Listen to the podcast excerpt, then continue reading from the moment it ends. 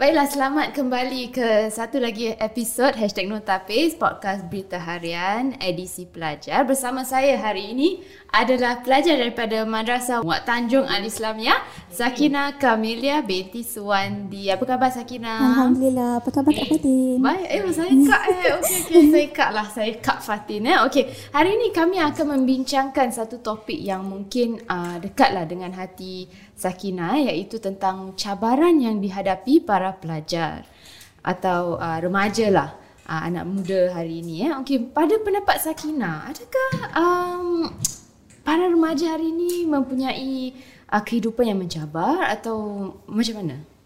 Uh, saya rasa um, setiap generasi tu semestinya menghadapi cabaran mereka masing-masing. Hmm. Uh, kalau contohnya generasi sebelum ni mereka menghadapi cabaran dari segi uh, tenaga. Contohnya tenaga elektrik tenaga uh, buruh dan juga mereka uh, menghadapi cabaran dari segi kewangan uh, dan mencari wang untuk menampung keluarga. Um, tapi saya rasa dari segi uh, kalau generasi kini kami menghadapi uh, cabaran dari segi lebih kepada segi mental uh, di mana ialah apabila kita hidup dengan dalam Singapura ini uh, terutamanya apabila kita hidup dalam uh, apabila hidup dalam belajar dalam uh, sistem pendidikan di Singapura semestinya dia tak senang langsung uh, saya sebagai pelajar. Uh, jadi susahlah untuk kita uh, keep up dengan expectations dan jangkaan-jangkaan ibu bapa dan juga uh, expectation standards uh, sekolah. Jadi hmm. itulah dari segi mental tu. Oh so pada Sakina mungkin cabaran dia adalah lebih kepada uh, aspek pendidikan aspek hmm. mental lah. Apa hmm. yang susah sangat tentang uh, sistem pendidikan ni pada pada pendapat Sakina?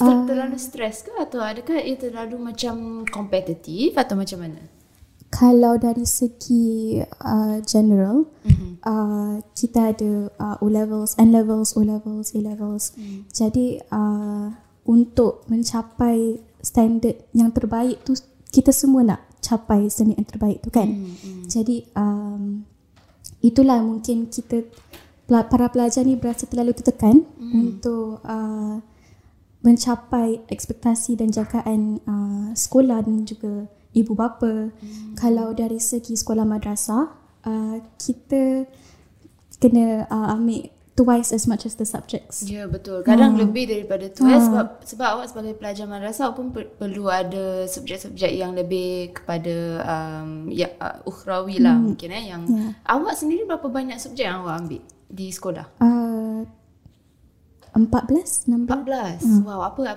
apa antara subjek yang awak ambil tu? Um, English, Maths, Malay, Science, mm-hmm. um, Combined Science Physics Camp, Sastra. Uh, kalau pelajaran ukhrawi, uh, Arabic, Nahu, um, Tauhid, uh, Tafsir, Faraid, Fikir, banyaklah. Uh adakah pada awak uh, waktu yang awak ada untuk belajar eh, atau waktu di sekolah awak adakah uh, lebih panjang daripada pelajar biasa? Pelajar bukan madrasah? Uh, kami bermula tujuh setengah pagi uh-huh. hingga tiga setengah petang. Tapi kadang-kadang kalau ada kelas uh, kelas tambahan, tambahan uh-huh. jadi mungkin stay back sampai pukul empat setengah lima gitu. Wow tu kira macam hari-hari lah uh. macam itu wah tak penat ke pada awak Penat tu memang penat lah Tapi sebab saya dah memang uh, Biasa Dah biasa lah hmm. Sebab dah lama sangat sekolah kat madrasah ni hmm. So macam mana sebagai seorang uh, anak muda awak um, uh, Apa Imbangkan antara masa belajar dengan Tentunya awak kita Kehidupan kita tak tak selalunya macam belajar belajar belajar hmm. je kan Mesti awak pun ada kehidupan sosial sendiri Ada kehidupan keluarga sendiri Dan uh, awak mungkin nak keluar dengan kawan-kawan hmm. kan? Macam mana awak imbangkan masa tu? Uh, kalau bagi saya um, weekdays tu uh, saya akan fokus 100% 100% kepada pembelajaran. Hmm. uh, kalau balik sekolah tu saya uh, buat home, mandi lepas tu buat homework.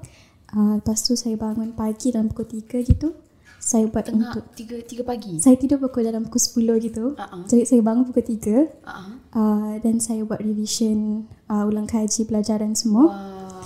Setiap hari macam gitu ke? Ah, saya cubalah. Saya tak boleh. saya kalau dah memang tidur saya tak boleh bangun. Pukul 3 pagi awak bangun. Ah, and And then hari-hari awak akan belajar lah. Ya. Wow, sampai pukul berapa tu? Sampai besok pagi ni nak pergi sekolah. Ah, ah, ni saya. Wow, tak penat ke dekat sekolah lepas tu?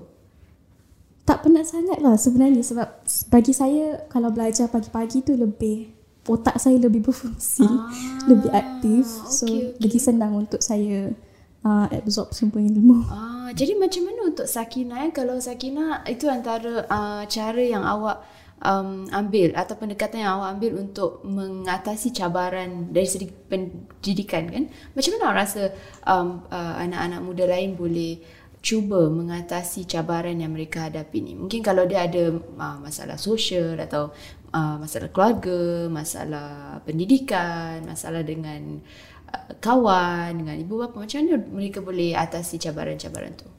Um, pertama sekali yang paling penting sebab remaja dan pelajar uh, meluangkan masa yang banyak dekat sekolah. So first kali, yang pertama sekali sekolah kena uh, provide lah menye- menyediakan uh, environment dan persekitaran yang uh, safe dan selamat untuk orang berkongsi masalah orang. Jadi uh, mereka berasa tak dihukum, dijudge oleh orang lain. So they they feel free. Mereka berasa uh, Bebas. bebas untuk uh, melua- me- meluahkan uh, perasaan diorang dan masalah mereka. Selain itu juga uh, sebagai rakan, sebagai kawan, um, kita hendaklah every time kena check up, kena uh, bertanya khabar dengan kawan-kawan.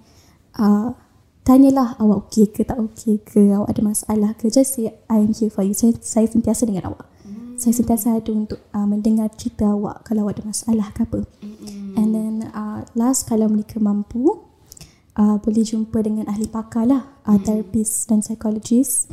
Ataupun uh, alternatifnya mereka boleh sesuatu, yang saya buat sendiri uh, sebab adanya media sosial ni kan.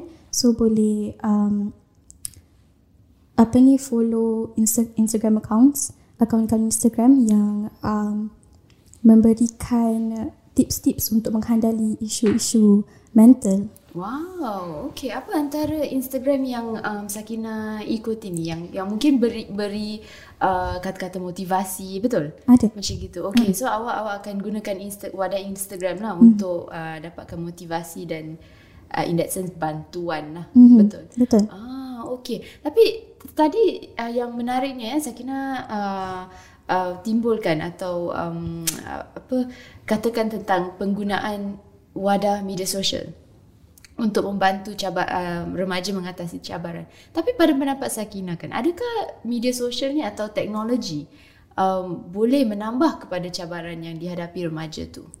Uh, sejujurnya hmm. memang apa ni platform media sosial ni uh, sebab ada seluruh dunia apa ni menggunakan media sosial ni jadi semua orang dari seluruh dunia kalau kita memuat naikkan satu foto ke satu gambar mereka boleh komen. Uh, dan mungkin um, komen tu bukanlah komen-komen yang baik komen-komen negatif. Uh, boleh menjejaskan keyakinan diri. Selain itu juga kita sendiri sebagai pengguna kadang-kadang boleh nampak uh, seseorang uh, memuat memuat naik gambar. Uh, mungkin mereka lebih kurus ke mereka mempunyai badan yang ideal. Mereka, jadi kita Pressure. often uh, macam membandingkan diri kita dengan orang. Ah, Tu so yang- itu akan menambah kepada cabaran yang dihadapi remaja ni lah. Okey, okey. Jadi adakah teknologi ni um, sesuatu perkara yang membuat yang yang menambah kepada uh, cabaran remaja? Adakah adakah teknologi tu mungkin uh, cabar antara uh, perkara yang menjadi cabaran terbesar uh, remaja hari ini pada pendapat Sakina? Uh, pada pendapat saya, uh, teknologi ni dia berikut kepada pengguna. Kalau kita okay. menggunakan uh, teknologi ni untuk sesuatu yang baik, untuk sesuatu yang positif, ia boleh memberikan uh, satu impak yang sangat positif, yang sangat baik kepada diri kita. Seperti uh, macam kalau nak apa ni tadi kan follow Instagram accounts untuk um, cari uh, tips-tips untuk menghandali isu-isu mental. Tapi kalau kita sebagai pengguna um, kalau kita menggunakan uh, Instagram tu dengan media sosial ni dan teknologi untuk benda yang tak baik. Mm-mm. Jadi dia memberikan impak yang tak baiklah pada diri kita. Hmm, so semuanya tergantung kepada uh, pengguna sendirilah ya, atau saya. remaja tu sendirilah hmm. apa yang dia nak buat, apa yang dia nak uh, uh, lungsuri, hmm. uh, website apa, laman apa yang dia nak lungsuri, hmm. akaun apa yang dia nak ikut kan macam gitu kan.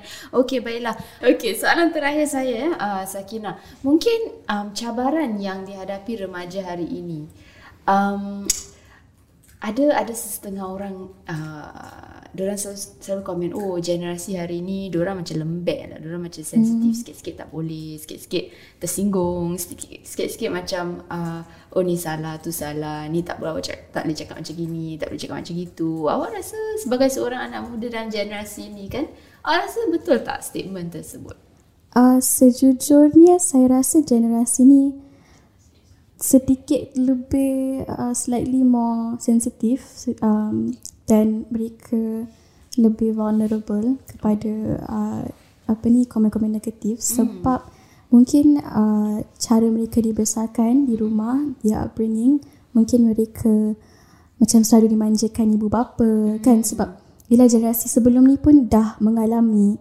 uh, that kesakitan dan uh, keperitan uh. kehidupan jadi bila sebagai ibu bapa pun mereka nak melindungi anak mereka kan hmm. Cat. Awak dimanjakan ke? Ah, saya tak rasa.